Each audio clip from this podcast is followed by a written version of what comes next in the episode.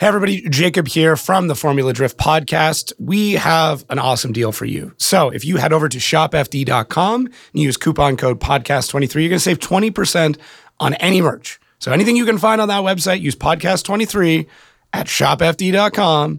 Save yourself twenty percent. Hats, shirts, lanyards, wh- whatever. Just, just use the code. Save yourself some money. So why not? You know, don't, don't stop listening. Wait till the show's done, but then head over, shop F D dot com. Use podcast twenty-three. We'll see you guys out there. All right, what's going on, everybody? Welcome back to The Outer Zone. My name is Jacob Gettins, and we have uh, Dean Carnage Carney. Uh, can I call you Bosco, though? Is that okay? Bosco's okay, yeah. Bosco's, Bosco's okay. okay. All right. Is that is that how you know you're in the inner friends circle, is if, if you get referred to as Bosco? Uh, Bosco or Ted would be a very Irish thing. I call like all my house or friends Ted. Okay. It's actually so, great when, you, when you're... here in the shop and you call out Ted and everyone turns around at the same time. It's great. It's like, I have everyone's attention now. Oh, that's fun. It's like working in a kitchen, you yell out chef and like everybody yeah, turns around. Exactly. Right? Yeah. That's that's funny. Did you did you watch Bosco as a kid? Like, is yeah, that where that came yeah, from? Yeah, okay. Absolutely. Yeah. It's like, that's the traditional, it's like the Mister Rogers of Ireland, right? It was, yeah, it was on through the eighties and nineties. I think it ended like late nineties, ninety-six, ninety-seven, I think. Okay. And I, then, I wasn't Oh, go ahead. They would do a comeback every like five years, you know, it's Bosco's return, you know. I'm back and do a couple of episodes. Ah, that's funny. I, w- I wasn't sure if that was like a you thing or an Ireland thing. I couldn't find any other references other than oh. you. No, it's it's an Ireland. Absolutely okay. an Ireland thing. Absolutely an Ireland thing. All right. Well, it makes me, it makes me feel a little better. I'm I'm going to wait until I'm called either Ted or Bosco. I, I usually just get like asshole or something. So I'll call you Ted next week when I see you. All right, cool. I, I thought you were going to get real mad at me when I blocked your way into the entrance in Seattle there. I was like recording the outro to a podcast and you like, I was like pulled up right get, behind me. Get that fuck out of the way. I was waiting just to get like smoked in the back of the knees and just ride ride the, the Viper all the way into the pits. But uh, that's all good. So how's, uh, I mean, how's the season been? You've had a kind of a controversial one. Um, I, I would I would say... self-imposed controversy in some cases with the, the YouTube thumbnails, but yeah, um, um, it's been it's been an interesting one. I think controversy kind of follows me sometimes. I feel like it's like, what did I do in a past life that that uh, I don't know about that has stuff coming back to haunt me? But um, I'd say for the most part, it's been like a mediocre season. Um, the car's been very very good. It's been the best car I've ever had, um, mm. and just haven't been able to like convert it like into good results, like, you know, so yeah, like I feel good about the program, I feel good about the team, everyone on it, like everything that we're doing. It's just like converting that into like top fours or whatever is just just not really been happening. Well, it's good it's good the car is kind of in a better spot. I feel like for a while you were kind of doing R and D for the V ten series because like it seemed like every other round there was something weird popping, and they can't be. I know they're not cheap to rebuild. So yeah, they're they're expensive, dude. And like we are, like we are the only one in drifting, like on a on like the stage of like under the at the pinnacle of drifting. Yeah, yeah, is actually trying to run that motor, and we had the motor on lock for about five years, but then we started asking more out of it, and then like um, the judging criteria became a lot more like about sound and impact and throttle input and stuff, whereas our car's in the sweet spot between like like forty-eight hundred and fifty-nine hundred like R P M. It's like it has everything, and it's all the torque, all the power, and it's always on tap. But now the judges like want you smashing the rev limiter and be be ten mile an hour shorter on your wheel speed, and like our motor is not happy when it's beating the piss out of rev limiter. That's interesting. I, I've never, I mean, there's always a lot of talk about like doing different things to try and get a better judging decision. Like guys have talked about different liveries or different like wheel colors and yeah. like adding stuff to the back end of the car so they, they look closer. Uh, I've never heard anybody like really come out and say, yeah, we, we bigger engine sound. Yeah. Like we've, we've talked about it. Obviously, I'm not like in depth with the judges, and they're like, they want to see the impact and know that you're fully committed and stuff. Yeah. So now everyone's after shortening up their wheel speed and just smashing off the rev limiter and they're driving around. Oh, yeah. Whatever they want, I guess that's the game we have to play, right?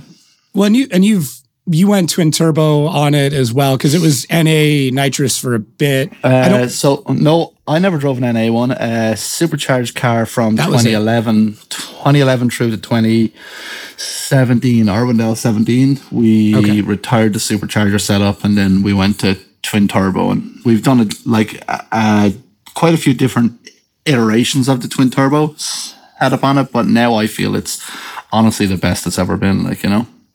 Yeah. Is is it like the trade-off of not having blown belts, but like the complications then of turbo? Like so, I've, I've just, I've heard so many guys complain about blown belts on, on superchargers. We, we had the supercharger set up on the car when we made ten pounds of boost. We never had a belt issue ever. Then from twenty fifteen onwards, we started, uh, we started increasing the boost and asking for more, and ended up in exactly a Matt Fields situation of kicking off belts every every second lap. Uh, and yeah. because um, our supercharger setup was the, the same style as Matt's, like centrifugal at the front of the motor, it is the biggest nightmare to change a belt on. Like, it is not like a ten minute fix. It is at least a thirty minute fix every time. That's crazy. So yeah, that's... Yeah, so then it was like, well, we still need the power and we need the boost. So we traded off and then went to turbo and nitrous instead, which mm-hmm. obviously has its own its own kind of complications as well with heat and that kind of stuff, you know? But yeah. I feel like the turbos are more tunable setup, if you yeah. know what I mean. Well, there's there's a little bit more you can play with, right? Mm-hmm. Like the supercharger, it's like, cool, I get like, cool, I get pulley size. I get like, and, and that's, that's kind of it, right? Yep. Yep. Yeah. Huh. Okay. And so it, I'm assuming nitrous up until like a couple pounds of boost and then just boost after that, or uh, nitrous all the way through? We're, no, we shoot nitrous from about twenty-one hundred R P M and then it turns off at about thirty-two hundred. So it's only just to wake the turbos up, but then there's different parameters that like, it also activates on a one hundred percent throttle and the... Depends on the amount of load on the motor, that kind of stuff. We have oh nitrous in fourth and fifth gear. It turns off completely, and it's all boost by gear at that point. And okay. Hmm. So, so it's, tons it's, of different parameters basically around it. Just to get that dig, like, you know, exactly. tracks like coming out of the keyhole in Atlanta to be able to kind of like launch back out, or yep. uh, all, all of Saint Louis, I assume. yep. Yeah. yeah. Actually, the Saint Louis track, I hated it for like five years. I hated that track, but I think they they found a track that actually works there this year. It was really yeah. good, I thought. Yeah, it's amazing what like an extra, it was only like five feet too. Like, it wasn't massively different, but it was enough to make it flow. So you weren't just uh, like, it was more than five feet for sure. Like, uh, yeah? like, yeah, the drive out of like um outer two, I think it is, and not having to keep on that like tighter like inside line that was on the inside of the grass, and then they made yeah. the new pavement, and we go all the way across that like, and out on uh, the outside edge of the old access road. So uh, like, it was yeah. a lot different. Yeah, no, it looked it looked a lot flowier. I mean, obviously, I have no idea what it drives like, but you you guys, for the most part, minus a few vocal minorities, were pretty happy with it in yeah, the grand scheme so. of things. Absolutely. Uh, yeah. Uh, did you? Have you? I'm assuming you've already seen the new Utah layout. No. Don't even look at it. Really? Up. What? No. Don't look at it. Okay. It don't matter anyway. When we get there, they'll do what they do every year. They'll change it eighteen different times before we do a lap. We were all there last year after they gave us the track layout. We're walking around on Thursday and we're moving all the clipping points and changing the zones. Whoa, waste of time. after after the first ten minutes of practice and you see actually a couple of cars after making a pass, that's when you know what the track is going to be like. Well, I, I mean, I think that's something cool that like maybe a lot of people at home don't know, is they'll look at what the, the I guess the quote unquote natural line ends up being, and then they'll yeah. start to shift clipping points. It's not it's not usually anything massive, but it's a couple of feet. Like, you yeah. know, they're not going to completely change the layout, but it'll be like two feet one way or another. I know they did it in Orlando a fair we, bit this uh, year too. Palm Beach, I think twenty fourteen, we started the track. Um, we were coming from the left side of the track, entering in, and we stopped practice halfway through and completely flipped and went like the track in reverse because it was huh. such a bad layout. But that's the only time they've ever really done that. Yeah, that's that's crazy. I was pushing real hard to get uh, Utah backwards, but uh, it's not going to I think it'd be sick. I think it'd be sick. Thank you. That'd be cool. Thank you. Yeah, that'd be sick. Right? Right? You yeah. come into that huge bank and then go up the hill so the cars yeah. are all loaded up. Anyways. Yeah, that'd be cool. Here. Everybody listening at home's like, yeah, okay, we get it. You want it backwards. I'm I'm just going to... Maybe maybe this will be another year where they, they do that and they swap a track the other way. I can. I, can I highly doubt it, but yeah, it would definitely be cool. I agree with it. I think so. Cool. Um, so I want to I want to get into like before drifting. Like what I I'm still trying to wrap my head around why Ireland produces so many incredible drivers. Like it doesn't it doesn't make sense looking at population, looking at like. The lack of tracks that are there, the the lack of manufacturers that are there, it it literally makes no sense. Well, why maybe Ireland? Maybe it makes sense because the lack of things to actually do and entertain yourself in Ireland is like not exactly like it is in America, right? Here, yeah. if you want to go snowboarding, skiing, surfing, like it's all at your fingertips in America. You can do more or less like more or less anything that you want over here. Whereas over home, there there wasn't many things to do. You could either play soccer or I'll be hurling or Gaelic football. Mm. And if you weren't into ball sports, like there was nothing else to actually do other than drive.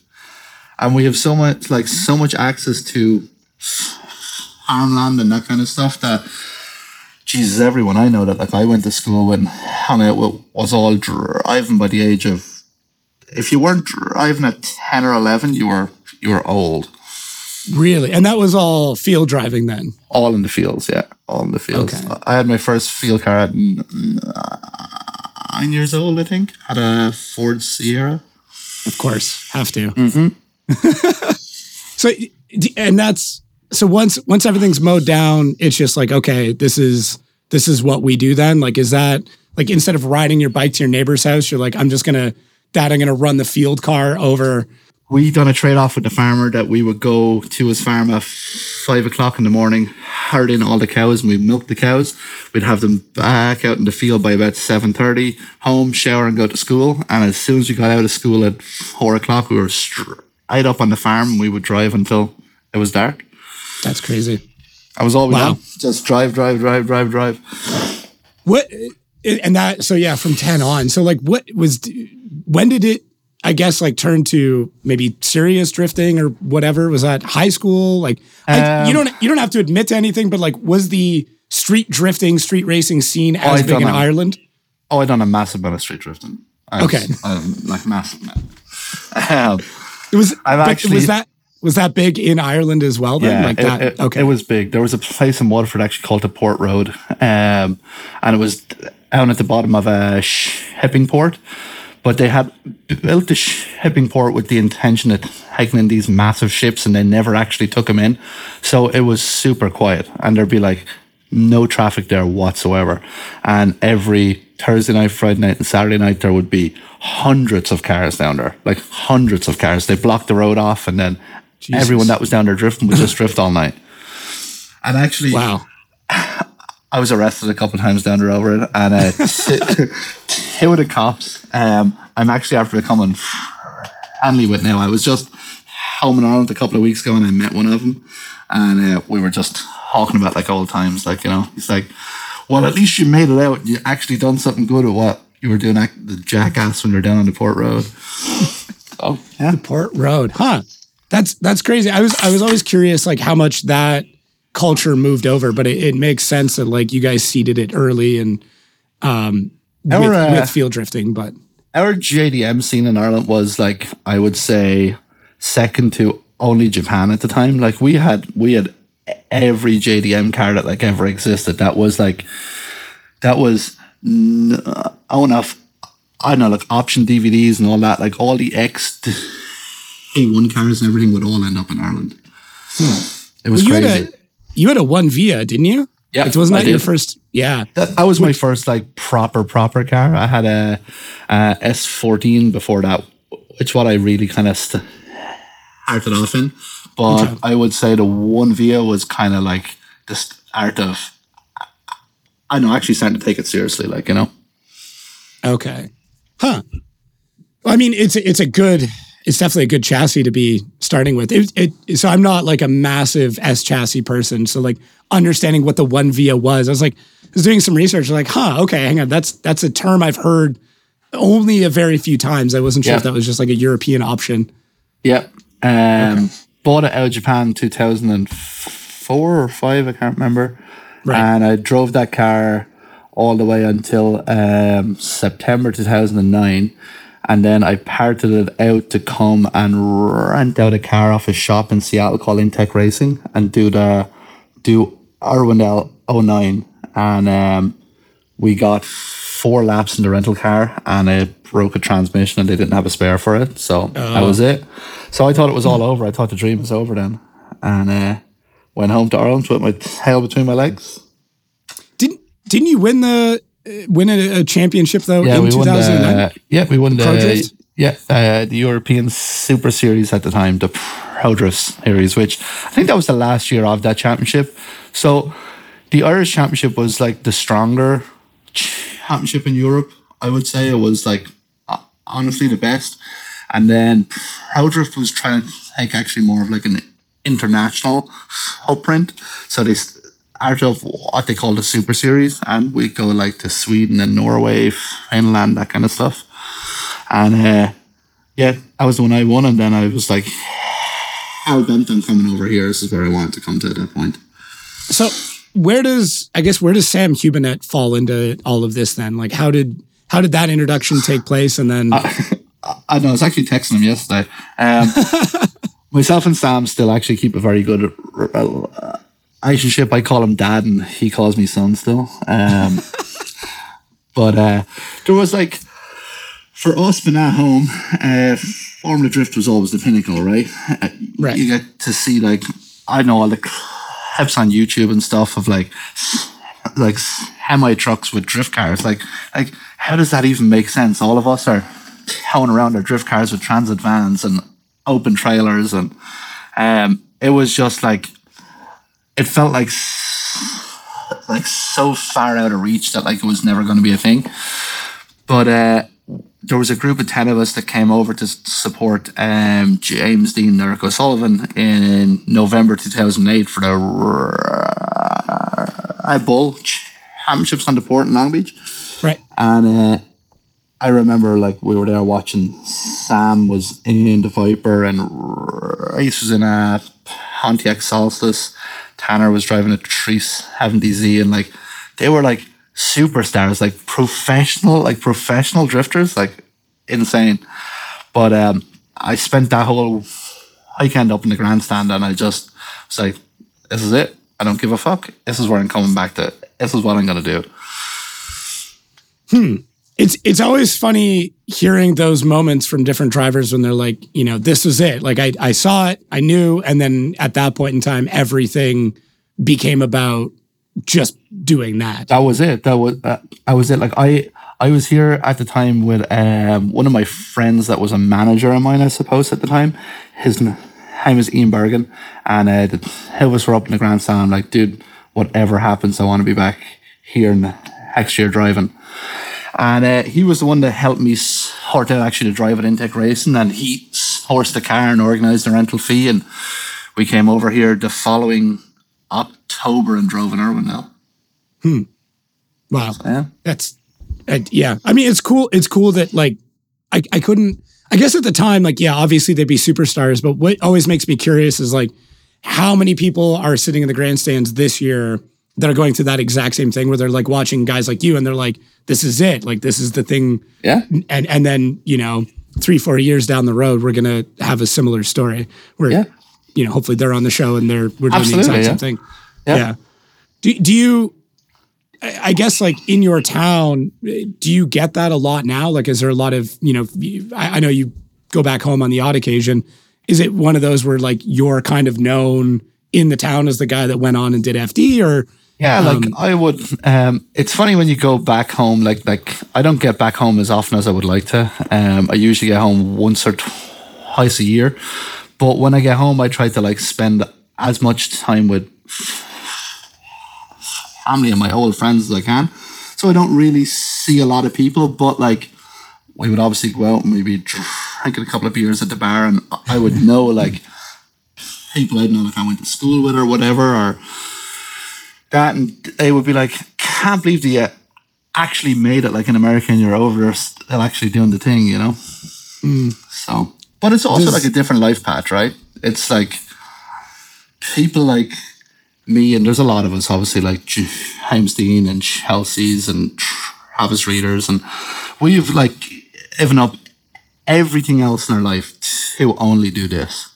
You yeah. know, like, you, I know, I go home and I meet these people and they have wives, kids, houses, stable job and stuff, and it's like, like, we live a very different life, like, you know, it's very much on the go, and our whole, like, everything we do every day is all d- dedicated around either Formula Drift or drifting in some form of, like, capacity, like, you know? Yeah. Yeah, you, you gave up a you gave up a flooring empire to to come over and run race cars. Yeah, yeah. Um, my dad has a successful flooring company in Ireland. Um, I left school pretty early and I went into that, and um, I was very, very good at the install aspect of that, like, I'm managing the project stuff, and I think for him, he thought I was going to take it over. That's what mm. he was kind of shaping me into, and so did I, honestly, um, until, like, I got over here, like, and I got a taste for it, and even my first four years of F D, I would come here for ten days, F D, myself, and uh, just one other guy, who would come. He would spot, two of us would prep the car, two of us would change the tires and do the fuel and everything, like, in between runs. And uh, we would fly back home on the Sunday after F D, and I'd go back into work in the flooring shop, and I'd work eighty or ninety hours a week because I was paid on how much I install. So, like, there was no limitation. Yeah. And we were always doing kind of bigger contract work. And I'd go up, say if we were working in Dublin, it's one hundred miles away from my parents' house, I would go up and I'd sleep in the van all week in the back of a Transit van because I would want to install for eighteen or nineteen hours a day. Yeah, you might as well. If you're, if you're getting the project-wise, right? Like, exactly. You might as well just keep going. I would go back over the three weeks and make like ten grand or twelve grand, and I'd take all the money, come back over here, and spend it all on F D. What? I, I'm always curious about this. Like, so I live in Canada, and, like, you know, obviously Canada and the U S, it's it's basically the same with yeah. a couple of fun exceptions, um, which I'm going to get to Canada as well, because, like, obviously you have some love for the country. Yeah, um, yeah. But what what was, like, the first thing that you went and did that was, like, the most American thing you did? Like, like coming from Ireland, you came over, you went to America, and you're Thanksgiving. like... Oh, Thanksgiving. Okay. Like, like, it's not a real holiday. It's just made this up. It's just um, a reason to, to eat food. It's like having, like, a pre-Christmas before Christmas, you know? Yeah, it's a Christmas I'd say, warm-up. I'd say I was in the States seven years before I was here, actually, for Thanksgiving. And, like, okay. the first ever time doing it, I was like, Jesus Christ, this is, like, this is actually, like, like properly an American holiday, you know? Yeah. Yeah, it is. It is. It's very American. Um, it's, it's like, it's just excess for the sake of excess, right? Like, you just Absolutely. eat and drink until it hurts. Yep. Yep. Yeah. Well, yeah, but, like, apart from that, I've obviously become very Americanized in the way, like, I spend a lot of time over here, like, a lot. Yeah. So I understand the culture more now, and, like, it's, it's not as foreign as it once was to me, you know? Yeah, it, it does lose some luster after a while. I remember, like, just getting excited to jump the border, and I'd always, like, be, like, all nervous and stuff. And, like, now it's just a chore. Like, it's just a thing I have to do to go and do other stuff. Yep. So I used to have that same feeling, actually, when we would land in L A X, because we'd almost always fly into, like, L A X. And, like, yeah. the feeling of seeing all the American cars, like the the Crown Vics and the Escalades and that. And, like, like, oh, we're definitely in America. Yeah. Now I know every time I land in L A X, I'm like, Jesus Christ, could I land in any other airport? Dude, it's yeah. it's brutal. Of I all the it. airports, I hate it. There's there's two airports that I can't stand whenever I'm flying. L A X is one of them, and then Paris. The the airport in Paris is How's a nightmare. The goal? Yeah, How's the goal sucks. oh my God, just just like you land and then you get in a bus and then you take that bus somewhere and then you you go through security again to then take another bus to then go through a different security yeah, yeah. to then take another bus to then get to your gate and hopefully you're on time. Yep. Uh, it's, uh, it's the and worst. I'm also, I, I suppose I'm kind of spoiled now because our shop is literally beside the runway of John Wayne. So oh. if, I, if I have a three p.m. flight, like I leave the shop at like two twenty, two twenty-five. I'm spoiled now. Uh, and you got T S A pre, and you yep. just walk so right through laptops. It, yeah, yeah, it's it's so easy now. Ah, that's that's actually pretty sweet. I can't say much. I'm like thirty minutes from Detroit, even yeah, though I'm in Canada. Like, yeah, yeah, and it's a great airport. Like, I mean, yeah. it's it's it's really nice, especially if you fly Delta. But anyways, alluding to Canada, um, Canada being, I believe, your best finish ever, second place. We've had a few second places. We had a uh, Jersey second place, Atlanta second place, Canada okay. second place. So. Had a few times. Yeah. Always the bridesmaid, never the bride, right? Yeah, that's that's got to be tough, but I mean, it, it definitely takes time. You're also driving an obscure chassis in a lot of ways. I mean, it's Absolutely. it's it's not as big as I originally thought. Like, I've, and I feel like you probably hear that a lot, where people are like, "Oh, this thing's actually not that big." Yeah, I don't hear that a lot. All right, fair. Good for you. Um, but, but yeah, it it. I remember. Yeah, I mean, as a kid, like I'd seen Vipers and stuff like that, and for some reason, every time I saw your car on T V, I was like, "It's got to be huge." And yeah. then like I, I got there and I was like, "Oh, okay." Like it's it's like a slightly bigger Miata almost. Like yeah. it's yeah, it's it's really not. It's also as, like it's. proportionally obviously not the same as all the rest of the cars, so it, it yeah feels, it's a lot of hood. Yeah, exactly. It feels massive when you look at the hood, right? But mm-hmm. um, from the factory they're ninety-seven point eight um, inches of wheelbase. We have ours stretched as far as we can to like ninety-nine point one, so it's it's still shorter than a two forty. Um, it's like fourteen inches shorter than a Mustang. Okay. So it's, uh, I think Turk's Corolla is one hundred five inches, and that's a grocery getter. Yeah. Like, so it's a small car, you know. What What's the what's the weight distribution on it? Um, fifty-one rear, forty-nine front. Okay, so you've got that, like, dialed in at this point.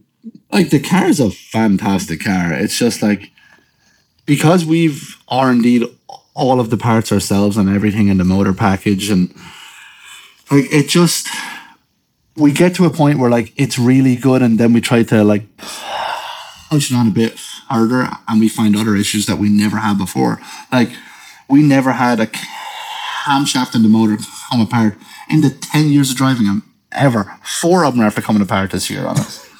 You this know? year, so it's like, yeah. So it's oh, like Jesus. It's stuff that we like thought was solved that we ever even looked at. It was ever even on our list of like, hey, this is what we need to be working on next. And next minute we're beating the piss out of the motor because the judges obviously want us on the rev limiter, and now camshafts are coming apart. And then we got um, camshafts custom made and designed, but the material was um, uh, more rigid than the factory ones, and Vipers don't have airings on the camshaft, they just fall out on a bed of oil in the journal. So oh. it was it was hazing the camshafts and uh, inside in the block then. It's oh. like all things. How are you going to know unless you're pushing the envelope with it, like, you know? Yeah, I guess being on the bleeding edge of development is just yeah. a pain in the ass. Yep. And then like we make all of our own uprights and everything. They're all uh, C N C parts, and we're we keep on trying to take as much weight out of them as we can till our actually gross vehicle weight. Mm-hmm. And then we're finding places that they're cracking now that they never cracked in before, and that kind of stuff. It's it's just all development stuff, you know? Yeah. Like, I don't know if I had, like, I know all the money in the world, I would have guys doing R and D all day, every day, but still, like, we are like a privateer team. Um, so we have to be like very cautious about the way we spend money, and we need to like keep a pretty large amount of uh, slush fund, because I know every time we break a motor, it's over forty grand. Like when you break a motor, you know. Jeez. So when you're trying to like R and D a motor, like you're you're really not wanting things to go wrong. So we're like changing things very, very incre- incrementally on the motor, you know? Yeah. I okay, so on the, the point of privateer, so this is like, you don't have to get into any details, but your switch to Hyper N F T from somebody, uh, from my perspective, coming from a marketing background, raised yeah. like a lot of questions, but in a really good way. Yeah, well, right? That was the idea of it, right? Yeah, it wasn't, I wasn't sitting there going like, oh, this is stupid. I went, to take every logo off of that car to run one is a really interesting choice. And obviously, uh, the mysterious figure that is Hyper invested a fair bit into the program. I have some guesses as to like what that deal is based on like your videos on, and everything else. No, on, no, I don't know your guesses. No, I don't. I don't know who he is. I mean, obviously, if I did some digging, I could probably figure figure out a little bit. But my I can guess, tell you on this podcast if you want. For anyone that ever wants to know him, ever wants to meet him, we do Cows and Coffee in uh, San Clemente the last Saturday of every month, and he's okay. always there with me. So anyone that ever wants to meet him, he's not like an elusive figure. He's uh, yeah. he's always there with me. So, but okay, so uh, like one, I'm gonna try and figure that out because I think that lines up with F D Irwindale potentially. So yep. I'll be in town for that. Maybe I will, if you're going, I'll yep. tag along. Yep. Um, cause I, I'm, I'm massively interested. I'm assuming you do some sort of maintenance or work with the cars yeah. as part yeah. of this deal. Yeah. And that's, that's, you know, he's getting a race car, great advertising to a group of people that are more than likely in this space that fit the demographic. Well, yeah. I'm assuming that pitch went, went pretty good. And then part of that deal is that you then also maintain, help upkeep, things yeah, like that. Th- that was not the original aspect of the deal, um, but the two of us are very. yeah. The two of us are very similar in personality. Um, we're not too far apart in age. He's five or six years older than me, is all. Um, okay. So we kind of connect well. He's also not like an American citizen, so he understands the struggles of actually coming over here and what it's really like, and even with like with. smaller things are trying to get social security number and visas right. and like permits for working and tax and like it's so much more difficult when you're not from here, like so much right. more challenging. So the two of us connected actually well on that sense of the friendship. Um, he was a car guy all his life, but um, never had like massive access on cars. Always had like unique stuff, but not like I know all the hypercars he has now. Mm-hmm. And um, he then started doing some track driving. He has a couple of G T two R S's and spent he spent nine months at the track driving every single day. And he got to a point in his driving that he could do like the exact same lap time every single lap, but was not able to progress past that. Uh. And uh, I went up and I gave him a couple of tips and he immediately took a second off the lap, and then I went and I gave him a day of coaching, and then he took two more seconds off it, to the point where the two of us are lapping now within a tenth of each other now, which is uh, scary because he's becoming a better driver than me right now. Um, so like we connected well. He understands that like I understand driving and not just drifting. So he started giving me access on his cars, like when they would be going to service or be transported. He doesn't allow anyone drive any of his fleet. His uh, his story is you can only drive any of his car if you can actually afford to replace it. And obviously, I don't have millions and millions of dollars, but uh, he knows that like I understand the cars and the way of driving them and stuff. So it's just opened up into kind of becoming like a janitor of all these hypercars. Okay. Huh.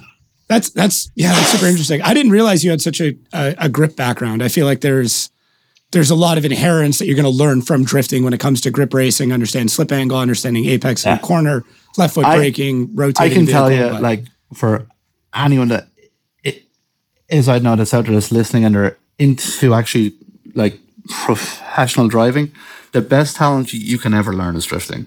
Right. It is the best talent. You'll, you'll understand way more than anyone else that is solely a grip driver or whatever, you know? It gives you, know you so much more under it. you, and you're also comfortable when you're there. Right, right, and you, yeah, that's that's I, actually I think that's probably the more important part. Like, how yeah. many times do we see guys that like overcorrect a little bit and they just spin out, whereas the, literally drifting is everything but the spin out. I was driving a uh, Hyper Senna up the track, uh, Spring Mountain, and like driving it at ten tenths on the way into like every corner, sliding it like on the way out, and the guys were watching like, you're on the limit, like, and like. I'm actually back in the pit lane. Like, no, that's just like helpful, like, you know. Yeah. So yeah. I don't think it's the best skill you can have. yeah, yeah. Yeah. Exactly. But even if you if you watch F one level drive, not even F one. If you if you watch basically anything that's like super high level, it doesn't have to be F one. They are sliding those cars around to a degree. It's just yeah. yeah. It's just it's not drifting. They're not throwing the whole back end out. Like yeah. that's how they pivot them around the corner. I was just actually watching a NASCAR clip on my phone, like, literally before you caught me. It was, it was NASCAR? Oh, no way. Yeah. Yeah, but they're... Damn. Yeah, they're sliding all the corners. Yeah. so. uh, yeah, it's it it's way more important than I guess a lot of people think, but that's that's one hundred percent interesting that you were able to pull so much out of his, his lap time. Like, three then, seconds total is nuts. If you watch the likes of, like... Tanner or Samuel, like, or any of those guys that were predominantly pro drifters when often done rallycross and that kind of stuff. Yeah. They're all they're always at the cutting edge of the grid straight away because yeah. they're so natural in that like feeling and environment that uh, are actually moving around underneath them.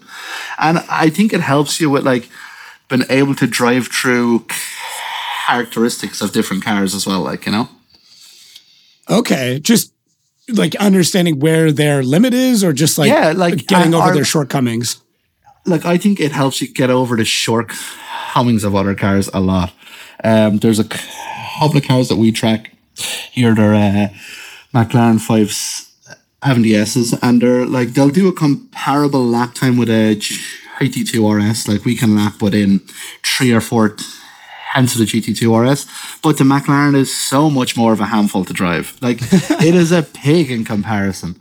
But understanding how it actually moves around under braking and being confident enough, like, in having the car move underneath you, like, and not get, like, choked up or whatever, or heavy on the brake pedal, I think really, really helps. Yeah. Huh. That's yeah, it's neat. I've never like I've never been in, in that level of car as a, as a driver, so I don't I don't understand at what point. I think most people listening wouldn't understand like at that like what that car is doing. But yeah. I do. I mean, I've watched enough Top Gear to know. yeah, but these yeah. cars, like, they're fighting you the whole time. Like the whole they're not. Time. Yeah, they're they're trying to bite back and and yep. they're not forgiving at all. But I guess coming from F D, which you know th- these cars are incredibly gripped up. Almost to the same level. They have more Dude. horsepower than a lot of these cars. The and, pro and, cars yeah. at the moment are insane. Yeah, it's wild. All the pro cars are absolutely nuts. They're the craziest cars I've ever driven. Yeah, and that's like, that's that's. I mean, yeah, that's nuts to say. Like, I'm after driving like a lot of very very fast cars in the last couple of years, and the only car that makes me go holy shit still is the pro car. Like, that thing is wild. What what is it? Like, what characteristic is it? Is it just the power, like the grip levels, the the snappiness, like, the, or just it's just like trying a, to kill you?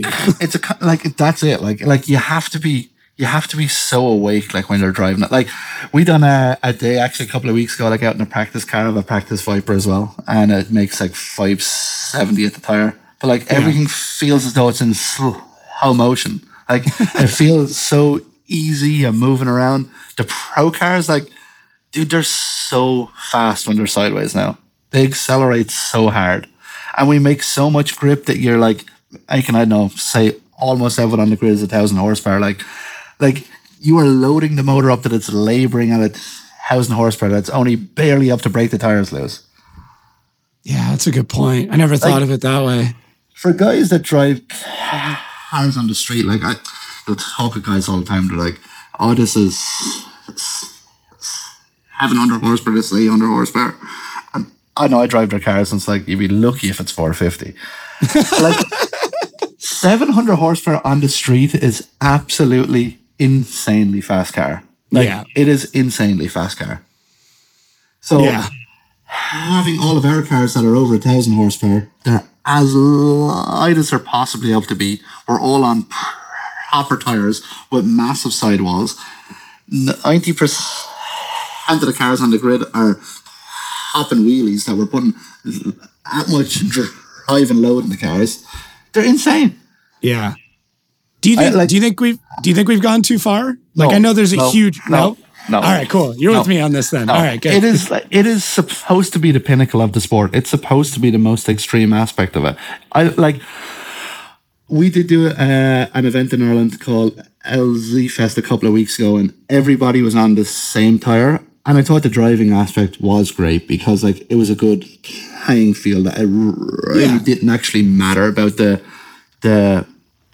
the tire like of the car, like everyone was the same there, so that was fun. But um, I think F D should be like the most extreme aspect of drifting it can be, you know.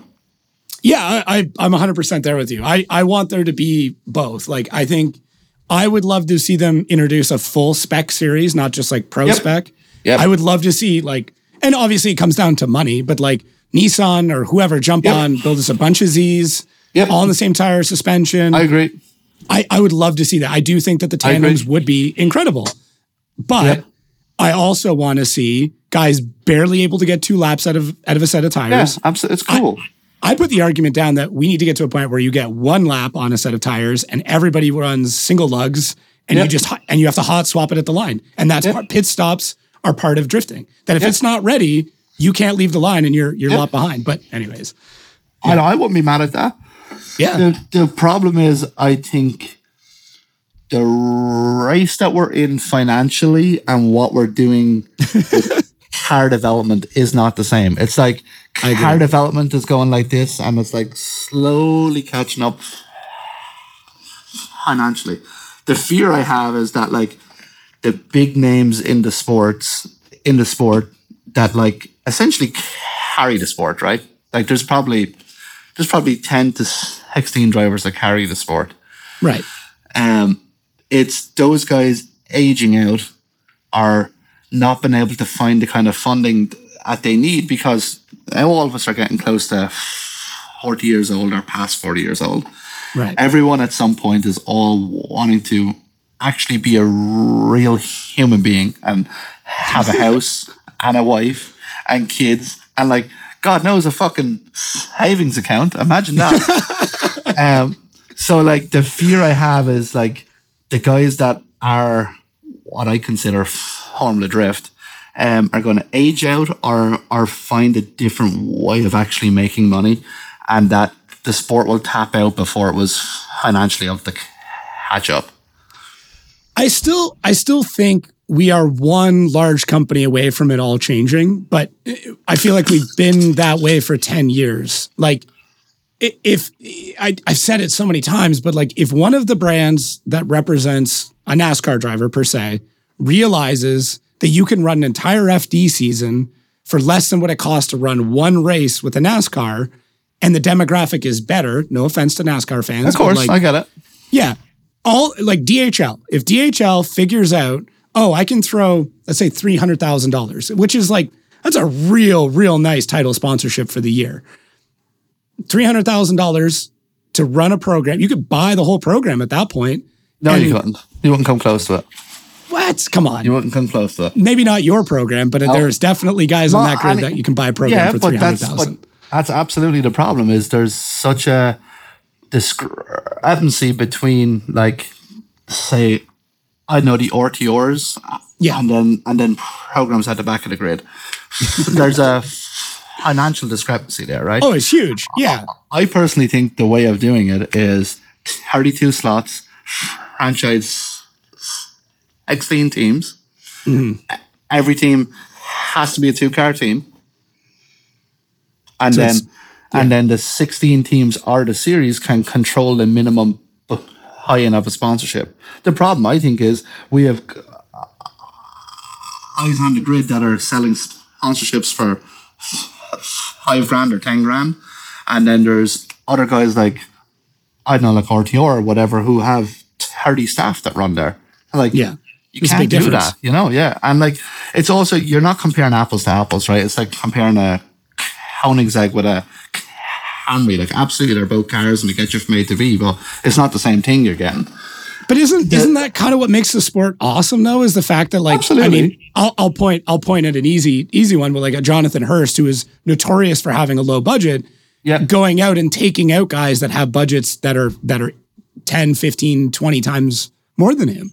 Absolutely, but like I love Hurst. I think he's a fantastic driver. He's actually become a very very good friend of mine. Um, amazingly talented driver. I'd love to see him actually getting in a program like in a couple of years' time that he actually deserves to be in and not be trying to kill himself to right.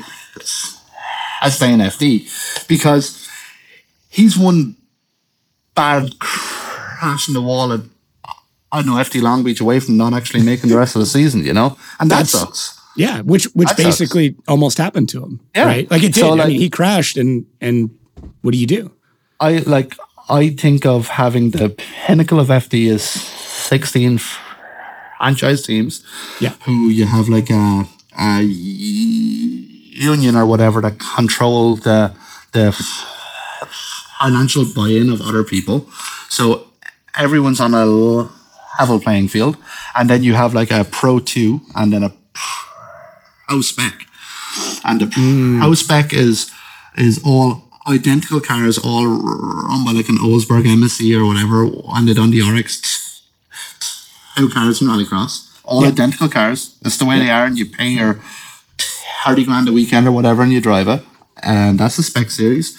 Pro two, I would do as like spec size tires. So like the rules of the cars are similar to what we have now, but you can only run a two sixty five or a two fifty five or whatever. Two fifty five, yeah. So there's no point in overbuilding your car at that point.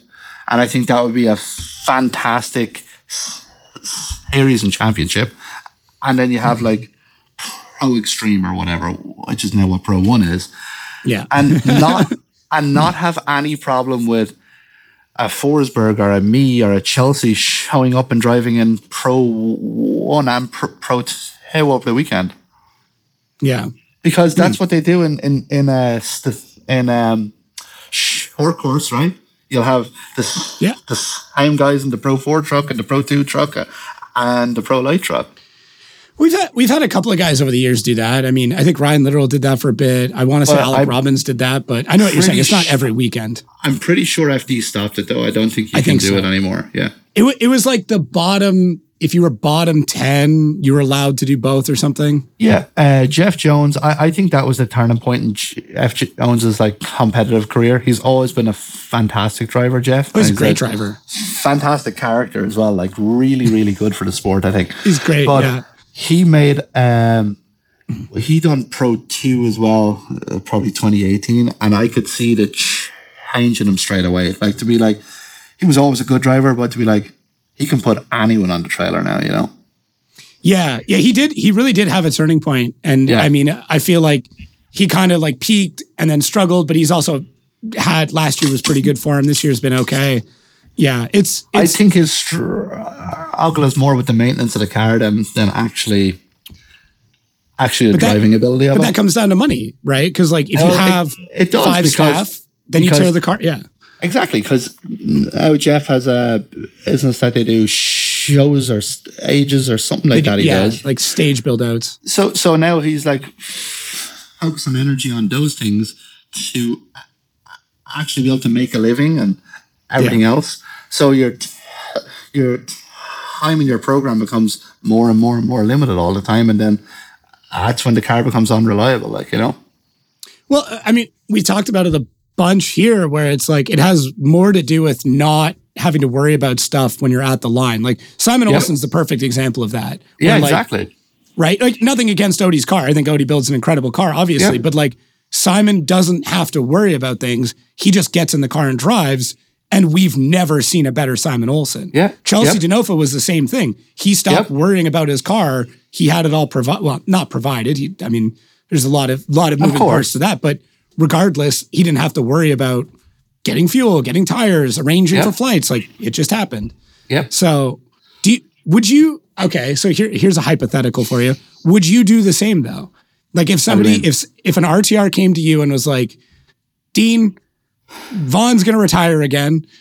We need another driver. Here's the cost. You can just jump in. You don't have to worry about anything. You just drive the car. Would you do it would, that? It would have to be like the right situation for me. Um, I'm after running my own program over here for fourteen years.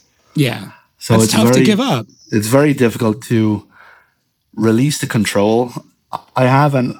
Also, my personality is I'm a control freak and I like things to look and be like the exact way I want it.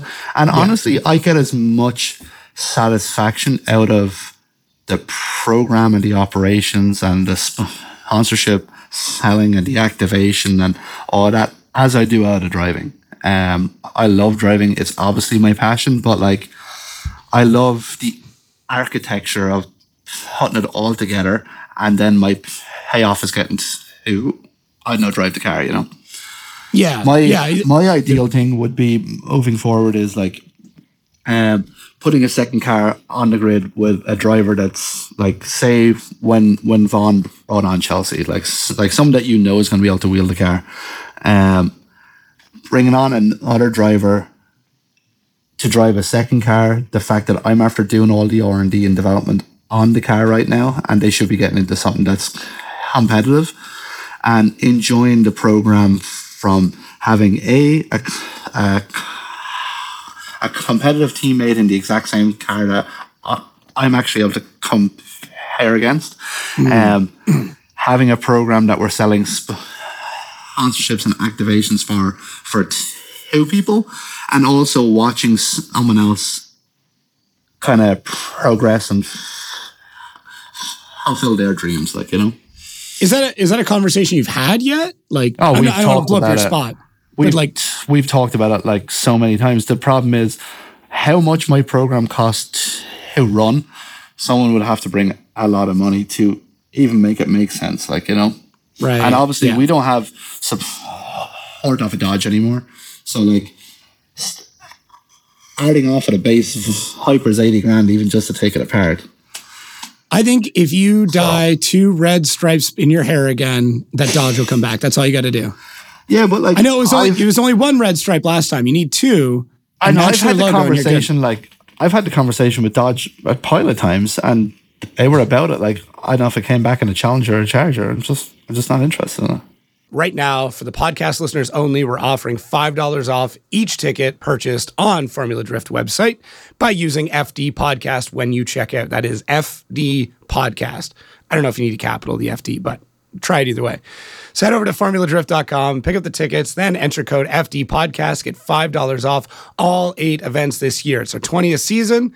Head over. If you're going, save five bucks. Might as well. Like, I mean... You couldn't have jumped in like a new A C R Viper or something? That would have been... No, because they killed the they killed the Vipers in twenty seventeen was the last year of production, you know? Yeah. So yeah. like they, they don't want to spend money on supporting something that they can't monetize anymore. Yeah, we've talked so, about we've talked about having like a, a charger that was like a drift taxi and that kind of stuff, but like it also has to make sense for what uh, I have a commitment that they want to get in on. How much is it going to take away from us time-wise? Yeah. And even after the car is built, you've also got to go and actually do activations and run the thing and maintain it, like, you know. And uh, I spent so long actually downsizing into one rig away from having two all the time. It's like, do I want to have another truck on the road? Do I want to have a full-time truck driver? Do I want to have the headache? And yeah, I know, am I going to make money out of it? And I'm at a stage now where I know I've been doing this now for nineteen years, and I think about things differently than how I did before. Whereas before I would do every opportunity, no matter what it was. If I got to drive a race car, I'd do it. Now I'm like, I'll be thirty-five tomorrow. Um, oh, damn. Happy birthday. Like, thanks very much. I had no and I'm idea. Like, I'm like, I only want to do actually things that like actually make sense and that I want to do now, you know? Yeah. Yeah. It, I'm, yeah. That I, like that hurts me to hear because like I know I, think I know it, believe it me does, I'm the same. It does. I'm the same I'm the same believe me I'm like like I want to build every single car and do I know everything I can, but at the same time I'm like uh, I know I'm thirty-five, I don't own a house yet, like that's something that, like I really want to do now. Yeah. Um, and just like go on to that next step of of having a real life. It's it's so so there, there's this common thread with, and you, you've already touched on it. I know I've touched on it, but like be, between all of you pro drivers, where you guys give up everything to be here, and like this was. I've had people ask me like, oh, why don't you like compete or anything? I'm like, because I've talked with so many people at a high level that I know I don't have it. Like I've got, I've, I've got the opposite. I've got the house, the, the wife and kids. Like yep. I'm good. I've done all yep. that, but yep. I know what needs to happen to even be slight, to be pro-am level or pro yep. two level. I'm not willing to do that. And, and it, it, it's so weird for me to hear you guys talk about it because it's not, You, you, everybody talks about it like they didn't have a choice. They're like, no, no, no. It wasn't like I, I decided this. Like this is just my everything. Like oh, I didn't it decide. Is. This is, yeah, this is, this is like I'm here. It, it, we're talking. It's a Sunday, like, and I've been in the shop all day. You know. Yeah. Like I, I never leave the four walls. We were here actually last night. I'm in the vlog here until three a.m. Like it's like it's every single thing we do. It's everything. Speaking of. uh One, love the vlogs. What you guys have done over the last year is nuts. Uh, we talked briefly about like video editing background. The the break-in, like the the I think it was after the channel was hacked or something oh, yeah, like that. Yeah, yeah. Dude, the stair scene, I probably watched that, I don't know, four times. I yeah. laughed so hard.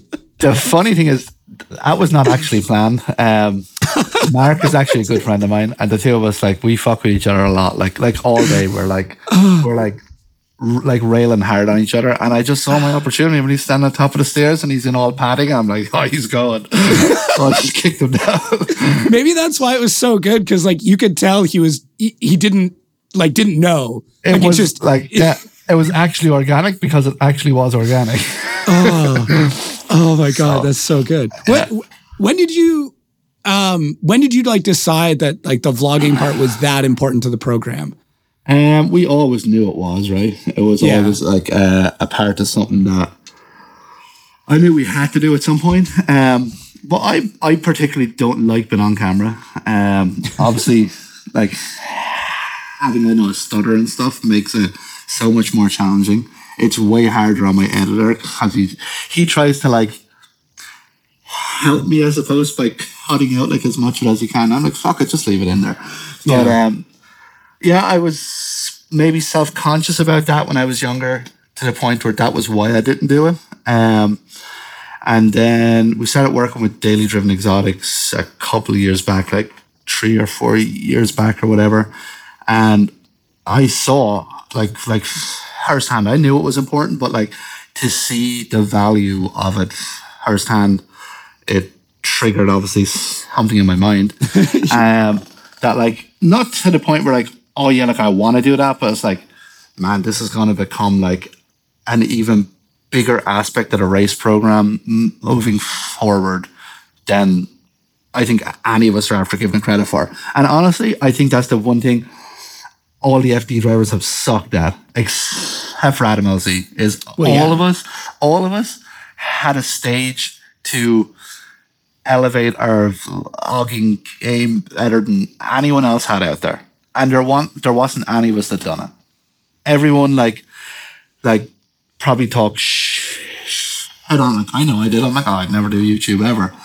Until you see someone like Adam L Z and they come in and you see like the eyeballs that they control, the amount of merch he's able to sell I, and stuff. Man. And then you're like, oh my God, we missed the boat. I had heard rumors about the amount of merch he's sold in, in a couple of events. And I'm like, oh my God. Yeah. Like, like enough where like it, it shook me. I'm like, yep. that. And once again, these are people just guessing. And I'm like, you're yep. probably still thirty percent below where it actually is. Yeah. Like I, I'd have a very good idea now because we deal like a lot in merch at the moment. And I know like how much it costs. Myself and Adam use the same, uh, production company. Shout yeah. out Nate Hamilton. Yeah, um, one forty-four yeah, Screen House, man. Yeah, but yeah, um, Print House, yeah. So, like, I could guess, I think, pretty accurately how much he does every weekend, and it's a lot. Yeah, it's and a I, lot. And I think, like, the power of branding, like, I've been walking around in, in stores in Ireland and stuff, and you see a random kid and they're wearing an L Z M F are you sure? And you're like, he gets it. Like, yeah. Adam understood it better than any of the drivers on the grid, and he came in and shit on everyone, exposure-wise and media-wise, and now yeah. everyone else is scrambling around and all trying to get into an market that's already saturated. And, and like, this is something I just, I, oh man, I've screamed from the treetops where it's like, just find a media guy. Even if they're, even if they're like not great, just, just find one and get one and like do whatever and you can to produce content. Become obsessed with it. Like, um, I would say our success on YouTube over the last, like, we launched our first video almost twelve months to the day. I think we launched it um, August thirtieth last year. And I would say the obs- the obsession I had about it, like, for five months before we even launched, I would watch fourteen hours a day of YouTube. Like, I completely left the boys handle everything on the car on their own. I'm like, I don't care. Like, this has to work. This has to work. And I got obsessed about it. And uh, I kind of like that with almost every project that we ever do. Like, I become obsessed to the point where it's actually borderline unhealthy. I can very much relate to that. I, I get the the exact same. It's a dog with a bone where you're like, no, yeah. no, like everything I'm doing now. Like, I got into three D printing last year. Yeah. And like, it was just tunnel focus where like I was, I was, yeah, like, I mean, I got a wife and kids. I was in the, the I built an area for three D printing. Yep. And then it was just like everything I needed to know, everything I could know, I had to know it. And yep. then, I don't know about you, but I get to a point where like, I am probably better than the majority of people at that thing. And then I get bored and just find something else. So I haven't got bored of it. Um, we took a bit of a break off of YouTube like a month or so ago. We kind of went four weeks and we didn't upload mm. because I was happy with everything we had produced up to that point. And I was like, knowing myself, I don't want to make the same content every single day for the next ten years. That is not what I'm about. Okay. I want to, I wanted to understand the channel and what I wanted to do for the next ten years of my life and make sure the content was focused around the direction of how that was going to go. Because I didn't want to be building something that was in line A and all my other focus was going this way. So I wanted to make okay. sure whatever I was doing was going to be aligned. And uh, we had some stuff that we've been working on for over a year here and finally get the green light uh, last week. So now I'm feeling good about the direction I want to go back in with it now. And it's it's not going to be vloggy. We're not going to vlog every day. Okay. Um, there will be an element of it. I, I'm going to let the always in the shop do like vloggy stuff, but I'm going to focus more on like filming the stuff I actually want to do. Is this like a, a build? I don't know what you can talk about. This, this comes matter, out on yeah. Wednesday, but anyways. Yeah, it doesn't matter, I, yeah. It's it's uh, still a long way from being public knowledge. Okay. Um, but yeah, that's we're, cool. we're, we're building something in um, the Orange County area that's going to be for everybody in the car community. And and I see this has been like the next ten years of what I do. Is it is it a collector? It doesn't matter. Is it, it, is it an matter. exhaust collector that's been sitting in? Anyways. No, uh, it's not a car. It's not a car. It's obviously oh. based around cars and automotive, yeah. but it's also based around the lifestyle and um, cool. getting like everyone involved in something, you know. Good, good. I I I will stop pushing. Um, but yeah, I will I will say like the way that I, I would think the biggest difference with the content you guys have produced, and I think there's two moments like that come into my mind, and they're probably two of the biggest videos, if I'm not mistaken. Um, Long Beach this year, and because that that like you and Kevin, that was great. Uh, and like, I, I mean, I think you guys played it well, titled it well, thumbnailed it well, and like I don't know how bad the situ- situation actually was. It was actually heated at the time.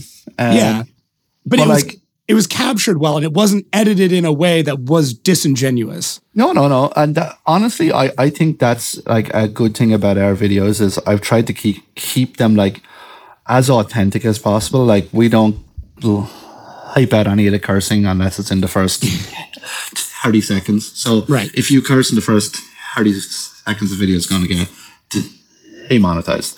Pretty sure you did so, that here, but yeah, go on. Whatever. I don't care. I'm not getting the monetization of this video. That's your problem. Touche. um, but like, I think our videos are very much like shows who actually the characters are, and yeah. it's not it's not someone being a certain way on camera, like, and then when you meet them, they're like completely different person. I would.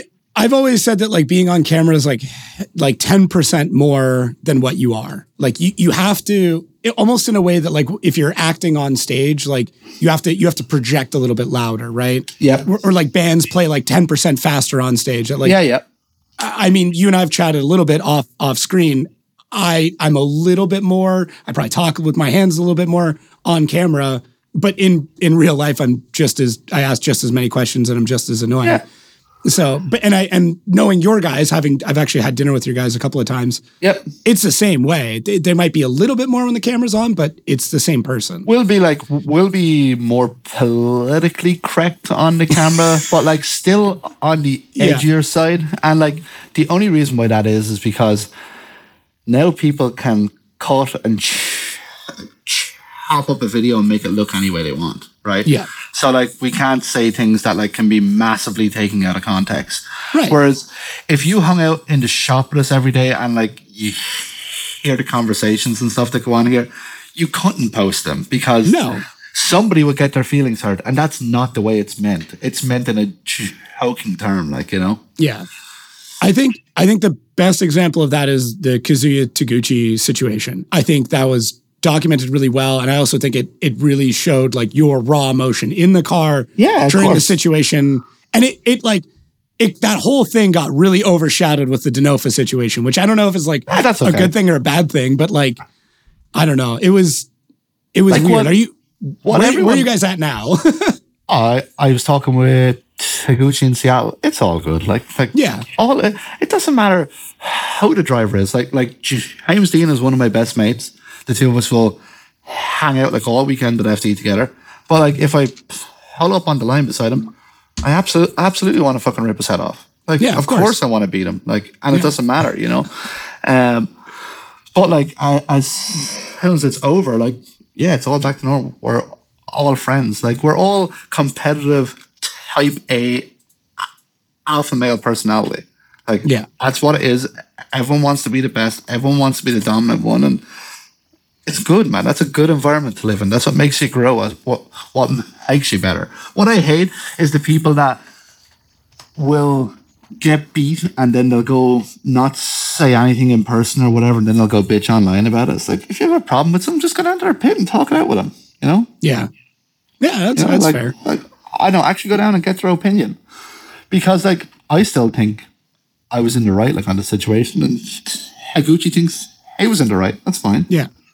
Yeah, your your I believe your argument was that he was off throttle before he went off, and his argument was I was off, that's why I went off throttle. It, it's a little bit more than that. So, like, I actually blamed F D for actually more than anything, because the outer zone um, has like a hypertrophic concrete edge on the outer zone, and it yeah. drops down about like eight inches. And he was after dropping a tire like at the wall there, so he has no drive. When you unload the back wheel of the car, it has absolutely no drive. So F D are the ones that wants the chase driver to be in the pocket, like, and I'm on the track, my car's obviously hooked up and going. He has a tire off, he has no drive, of course I'm going to run into him if I'm in the right place, like, you know. And I point. and I also understand it's a hard thing to police, but like like I was arguing with F D, well, if you're not going to ding him over being a, t- uh, a t- higher off course, how are you dinging me over t- touching him in his driver door? Yeah. Like, because the only reason why I touched him is because his car had no drive. So it's like, look, it's always going to be opinion based. Like, that is obviously the beauty of our sport and the downfall of our sport.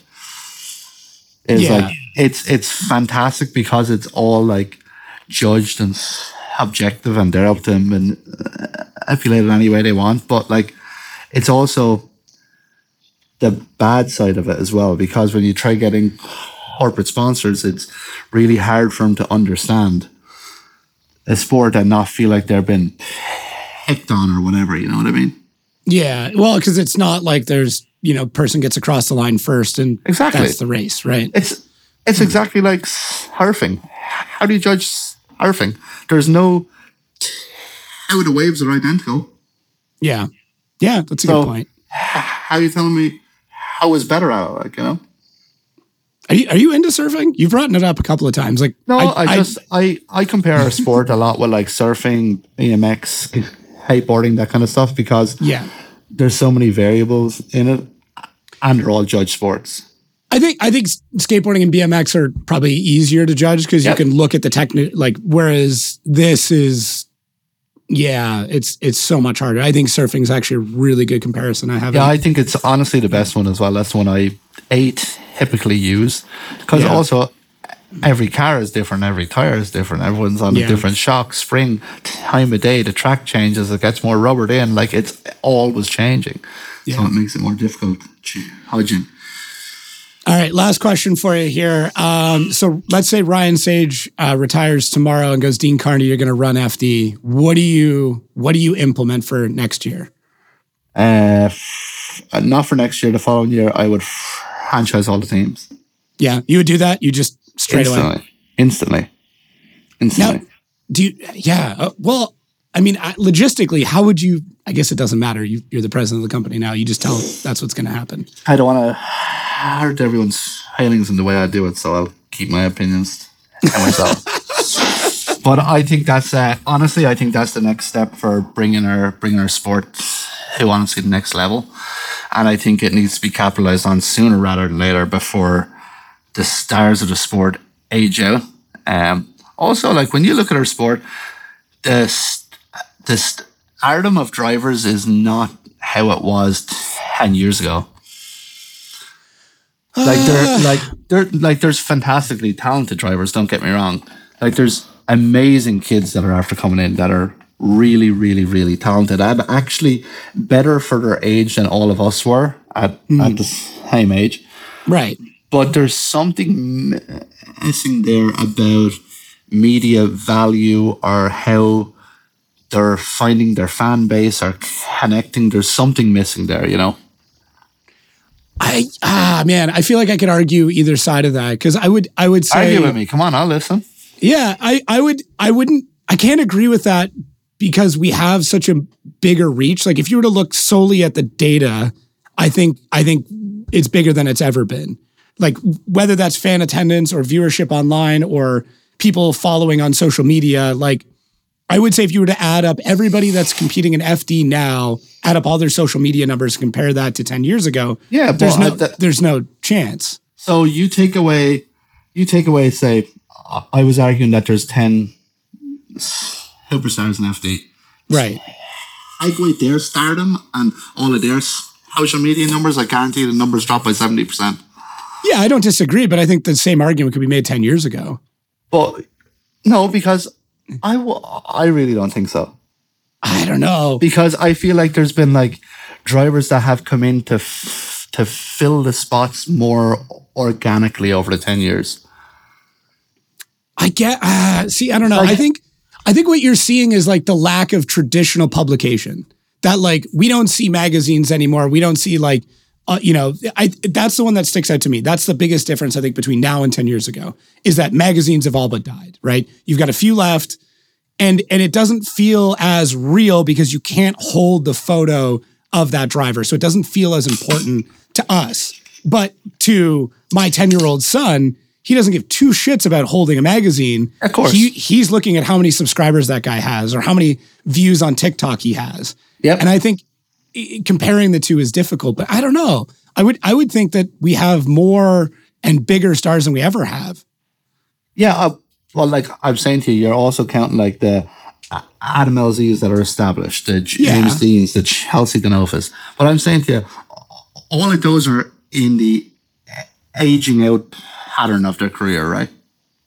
All of us, including myself. I'm thirty-five. Yeah.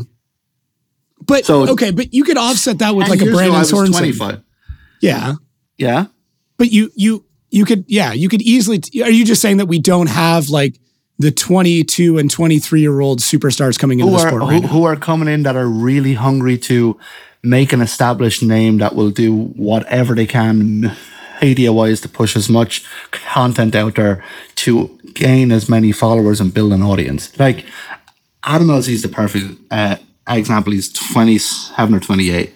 And right. like he, he understood the value of controlling the eyeballs, how important it was for business, whether it was finding a pro eight N F T or selling t-shirts or whatever. He understood the value of the eyeballs and maximized that. What I'm saying is you have fantastically talented drivers in there right now, like amazingly mm. talented kids. But I don't see the hunger in them that, like, I know, I feel even I had ten, fifteen years ago. Like, I was whatever it took. Like, whatever I have to do every single day to make sure that we're on the grid again next year. Do you think there's just less of a struggle now, though? That, like, we have access to parts, we have money, access to chassis. Money is harder to find than it's ever been for F D. Because ten years ago, let me tell you, if you found a hundred grand, had a pretty okay program at a hundred grand. Now, unless you come in with two fifty, three hundred, you're wasting your time. The cars are too expensive to run now. Ah, see, I don't know, man. I I don't want to like blow up anybody's spot, but I would. I of would course, say I won't most, blow up anyone's spot. I, I would say most of the pro spec guys are operating on a budget between thirty to fifty thousand, right? Pro spec. So for they're four, doing for four rounds. They're doing yeah. half the amount of okay. rounds, which is about a third of the amount of work. I agree. I agree. Which means, given that those set of numbers, that's anywhere between a hundred to one hundred fifty thousand. But tell me, any of those prospect guys that's only only drift, that is their only income source, uh, without family money. Yeah. See, here's you the can't. hard part because I know yeah. too much, uh, but. Okay, but you could you could look at look at like a Ben Hobson or a Conor O'Sullivan, right? Fantastic Those are drivers, Incre- two, incredibly two, talented kids. Two young drivers that all they do is drive, right? Both incredibly talented, oh, both coming so, up. I know. I'll tell you, I didn't come from family money. Like, I actually Are moved you telling over me here. Flooring didn't flooring didn't make you a millionaire? I actually moved over here with eleven hundred and sixty-eight dollars. That's a fact, and. Uh, My dad bought me, my dad actually bought me my one Via. Uh, he bought it for eight grand and I paid him back four thousand the eight grand. And he still says it to me every morning on Christmas morning. I'm eating breakfast. You owe me four grand. And he still says it to me all the time. Should probably pay um, him back. No, no, no. It's absolutely an ongoing joke now that he's there again. Um, uh, but that is it. That is the only cash inf- infusion I ever had, ever, ever, ever off a drifting road. So, I know, I didn't come from money. I can yeah. absolutely guarantee that James Dean didn't come from money. I know that. I personally know him a very, very long time. Horsberg didn't come from money. No. Vaughn didn't come from money. Turk didn't come from money. Like, so many guys that have lasted the test of time of F D and have found a way of making a professional drifting career from... I will do whatever it takes, no matter what, to actually be on that grid. I don't see that fighting hunger in people anymore. I think, okay, so here's where I think the division is, now that I've had a minute to think about it a bit more. I think the difference is that we have something like ProSpec, whereas before, you would go from a Pro-Am series, right? Like, whatever Pro-Am series you want to pick, or you would come from overseas and you go straight into Pro. Because we have ProSpec now, I just think that those people now live in ProSpec, and they don't live in Pro. And they don't get as much attention, and not as many people know their names yet. And I think the heart that what we have to work on is fostering from pro spec into pro. Whereas yep. I, I think every pro spec driver should have a pro mentor. I think every pro spec driver yep. should have to work on a pro team for at least two rounds, right? Yeah, yeah. There are there are guys That's that were coming idea. into pro. There's there's guys who are coming into pro spec have never been to an F D event before. That's crazy. I, I have personally spoken to several drivers who said, the first time I've ever been to an F D event was the time I was competing. And I'm like, that's, that's insane. I, I think you should have to work on one of the teams. I think there should be an official, I think like you should have to pick one driver at least, and you mentor that driver and you you teach them the business part. They work on your crew. They understand how to set up a pits. Like shit like that is is what we're missing. And I feel like You, the only reason you guys are good at it now is because everybody sucked at it back then. There was like a couple of guys that came from like big big corporate sponsorships that, let's say, seven or eight years into the event, the first, let's say, first six years of F D was just kind of a, okay, we're going to figure this out. A couple guys came from other professional racing series who had some uh, understanding of how to how to not, set up a pits. Not really, because Falcon Tire were there from the very, very start. And yeah. Falcon Tire Flex, they came in with four semi trucks and like right. instantly gave the place a feel. So everyone had like a a vision of, this is where I need to get to, you know? Yeah.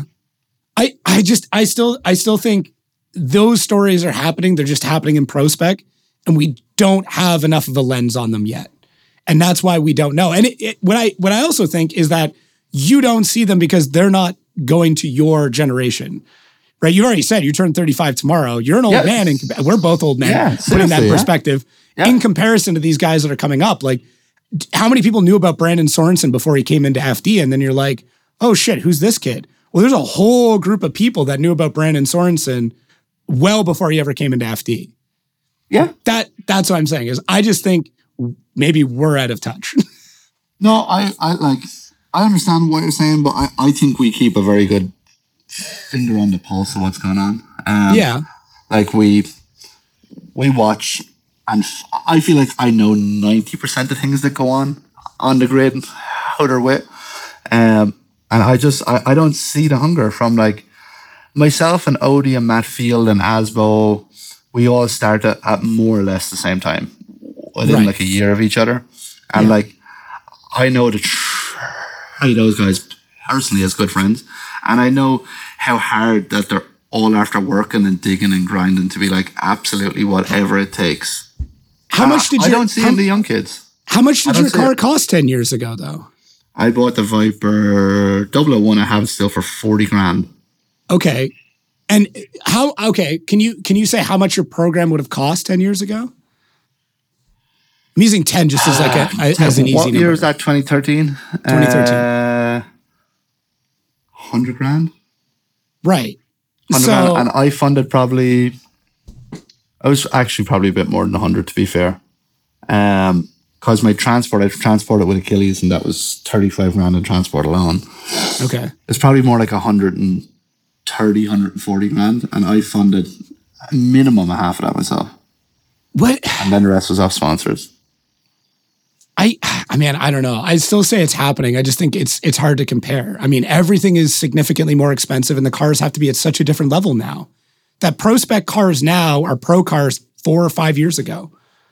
That they haven't they haven't scaled linearly. I don't think the pro cars have have massively evolved in four years. Like like obviously they get incrementally better every year, but they're not like they're not wildly different than what we drove four years ago. Like we're all using the same gearbox or an iteration of it. We're all using the same back end, we're all using the same do they, axles. Do they still cost the same though as they did five years ago? Well, like I think I pay even less now on my gearboxes now than I paid five years well, ago. Well, I mean, yeah, but you did you strike a better deal? Of course, yeah. But yeah. that's that's also what I mean. It's like like that's exactly what I'm talking about, and I'm gl- okay. I, I'm absolutely glad that you said that. It's like shit. All these kids have more power now to be able to leverage and be able to build better programs than any of us ever had ten years ago. So because what are they, they missing have, then? They have the means of capturing eyeballs and monetizing it and stuff, right? Okay. And they have so, a way of actually getting their message out there. Okay, so whereas ten yeah. years ago, I had to make a sponsorship hard deck proposal and hand it to someone and be like, I really hope he sends me back a letter or an email or whatever, right?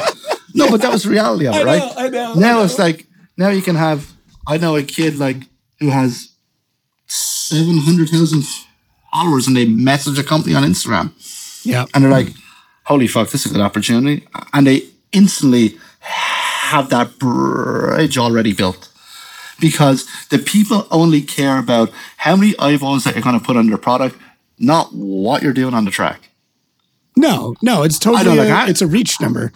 All the results and everything, that's that's all just personal affirmation. That's all that is.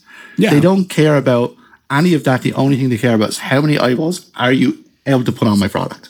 You you could argue the better you do, the more screen time you get. Of course, therefore, of the course. more reach you get. Um, but I, I know of what course. you're saying. Or they could focus on actually going out, like, and making a viral video for half a day, and they can get ten times the number that, I don't know, even the F D live stream will get.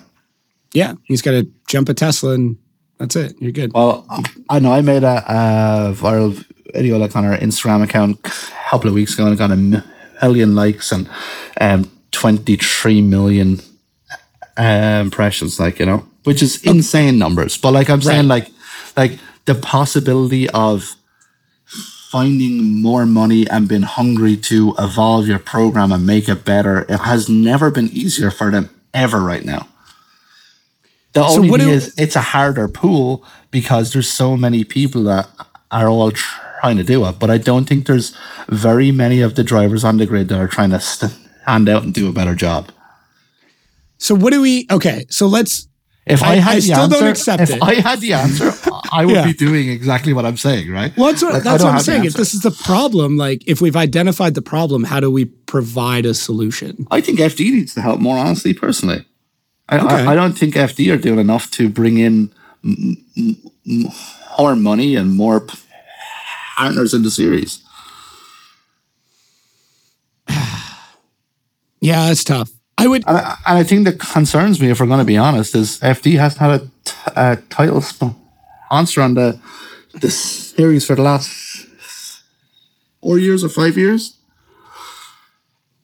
Like, that's concerning for me, that the series is not finding that, like, pot of money that, you know, that even though they've they've shown that they don't actually need that money to operate, that they don't have that extra influx of cash that they're able to invest into, like, taking a chance on things, you know, actually right. making the program better, and like spending a hundred grand on something. And I know it didn't work, but we're not upside down now. Financially. I would, I would argue they did that with me, but that's that's. Of I know course, they're paying me a hundred grand, but like this, this obviously no, of course. this show never. Absolutely, this yeah. is good. Like, you know, oh, thank you. Um, but like I, I. would love to see him, like, really, like, really trying to push the envelope. Like, I'm a big fan of uh, Supercross. Okay. Um, when you go and you watch Supercross, you're like, these guys get it. Like, they absolutely get it. How it's monetized, how it's packaged, how it's branded, how they control all of the riders' merch. Like, it is, it is packaged so, so well. Uh, that's such a uh, see, F D is such a different business model, though. Of right? course, where they're they're they're they're allowing and I'm not the saying, drivers to do it. I'm not. I, that's also good and bad, and that's why I I'm on about the franchising of. But but of this teams. is like this like without like getting like super political. Like, this is the difference between like a libertarian versus like socialism, or right? Or, we right? joke about like, that. We joke about that quite a lot around here, to be honest. But but that that's the thing is like, okay, like, great difference between Canada and the U S. Canada believes, hey, we don't think you can control your money enough to stay healthy, so we're going to take oh. extra taxes to make sure that you're healthy. Yeah, yeah. Is that more or less what you're kind of thinking with F D, where it's like, hey, we're going to control, you're going to assign your, your licensing rights away to some of your merch, but we're going to help subsidize the cost. Or else, I know, just make a standard. Like, you, you can't go and show up in an F one paddock with a, with a open car trailer and no hospitality, right? But are you ready to have sixteen cars on the grid then? No, we'll have thirty-two cars on the grid. You think if you if you were to set a standard of like, okay, you have to have a rig, you have to have a rig of a certain size, do you still think we would stack thirty-two? No, no. But like, what I'm saying is there's no there's no making like headway towards having that actually become a thing within the next ten years. Like, there's no steps okay. that we're trying to like introduce to actually bring the sport to the next level of what it what it's able to be. Personally, I actually think it'd be a way better show with only sixteen cars. Like, like currently right now, I think it would be a way better show with sixteen cars. I that's an interesting thought. I think your your possibility of actually involving manufacturers and stuff, they'd be way more interested in getting in if they knew there was a slot there, and they know that they're not going to go off and spend a million dollars on a program and send it out there, and a thirty-year-old Nissan kicks his button outside on the trailer. Because that's not good marketing for any company. It's it, it's a very interesting thought. I've I've never had anybody bring this up to me, so that's why I'm like but incredibly like, intrigued. The the thing like we all have to understand is like, what are we doing? Like we are, every team is essentially a marketing company, right? Right. That is what you do. You're not a race team. You're a marketing company. Yeah, that happens to race. Yeah, you are there marketing someone's product so they can sell more product, so they're able to give you more money next year, and you're able to evolve and grow and grow and grow. Correct. Or are we a bunch of hobbyist racers that all want to go do S A C A and drive around cones? What are we? Let's establish what we are, and let's yeah. build towards that. All right. It's, I, it's interesting. I, I honestly have never thought about F D in that way, as even though like as as somebody who is a, a pretty big F one fan, and that is obviously how they operate, is exactly what you're saying to, to some extent. I love, like, yeah, I I love F D, and I think honestly F D do do their on-site activation and everything way better than Hydra Cross or G R C ever done, or uh, World Rallycross or even W R C. I think yeah. F D it would honestly better. I just wish like there was a plan that like, hey, in five years time, this is what we're, that's our target of where we want to be. Ten years time, this is where we want to go. How do we build towards that and have all the teams collectively helping each other? I, I mean, I, I don't, I don't know. I don't know if there is a plan or there's not. I have, I literally have, have no idea. I think at the end of the day, F D wants to grow. It has to grow. There is no way around it. Like, in order for the sport to grow, the the pinnacle of that sport in, in North America and arguably the world has yep. to continue to grow. How it gets there, I'm not sure. I, I really don't. That's why I'm not their financial advisor or their their you know of course their president. But I like I appreciate your your thoughts on it. I, I think it's really interesting, and it gives me and probably everybody else listening some some pause and consideration into it. Because that, that's a, it's just a different approach to what they're going for now. Yeah, but I did I, ask you what you would do given the keys, and this, this is it. I would like I would do a lot of things. Like I, I think it's easy to sit on the outside and say, if I ran this, I would do it better. Right? It's like it's like what everyone says about Trump or Biden. You're like, if I was in there, I'd do this. Well, you don't really know what you're dealing with like until you're inside the the right. four walls, right? And yeah. um, I do want to say that like I think they do a fantastic job at what they do. Um. I just like would like to feel like as teams and owner operators and stuff, we're not as much in the dark about where are we going to be in ten years time. Because ten years ago, I would have thought that the series would be in a much different spot now than what it is in right now. And I also know we dealt with many different things like COVID along the way, and actually, yeah. like I'm impressed that they were able to keep it all alive and not go under during those times. So I absolutely appreciate that. But like having the teams and everyone on the same page of where we're all trying to go towards would be great. Or are we all going to keep trying to cut each other's out over a tire sponsor for evermore? That's a solid way of looking at it. Right. I, yeah, I don't know. I mean, I, I, I. The hard part for me is like I've only been on the the inside of this yeah. really this year, right? Yep. I've been involved with teams previously. I've been around the pits for years, but like this is my first year of like truly being entrenched in everything that's going on. So for me, it feels very transparent, but I also don't, I, this is where I'm setting the bar, right? Of this yep. much transparency. Whereas I, I guess you're looking at it like, okay, here's the transparency we had ten years ago. And I want it to be different. I want it to be more. I just want to know something that they haven't told me yet. Yeah. And like, I'm not on it because I know I only want it as a personal benefit. Like, like, yeah, I love the sport. I'm after giving, of course, my whole life for it. So I would like to know that we were part of building something out of ground zero, all the way into hopefully an amazing championship that's going to last for fifty or sixty years, like, you know? Yeah. Um, it would, it would definitely make, it would make the journey feel like it was worth it. Like, you know, that you actually gave up a portion of your life and you helped actually build an amazing thing, like, you know? Yeah. I mean, I, once again, I think it depends on, on who you talk to. You look at like a Vaughn Gittin, who's built uh, an empire on the back yep. of Formula Drift. I mean, that's, that's, that's the pinnacle that I think a lot of guys are aiming one, for. But one, I think what you're one hundred percent saying is you want to see, you want to see everybody at that point where I want to, I want to see everybody. I want to see that Jeff Jones is able to, it would have, yeah. like, I want to be able to see Kyle Moon. I want to yeah. see Jonathan Hurst all be able to be like professional drift drivers, having the staff that actually runs their program, and they just drive. Exactly. Cause they're, yeah. they're all fantastic drivers, amazing personalities, and everyone's after putting the bricks on the wall to actually build what we have already. I'm not mm. concerned at all about myself and that. Like, like I have other things I'm doing that like I'm passionate about as well.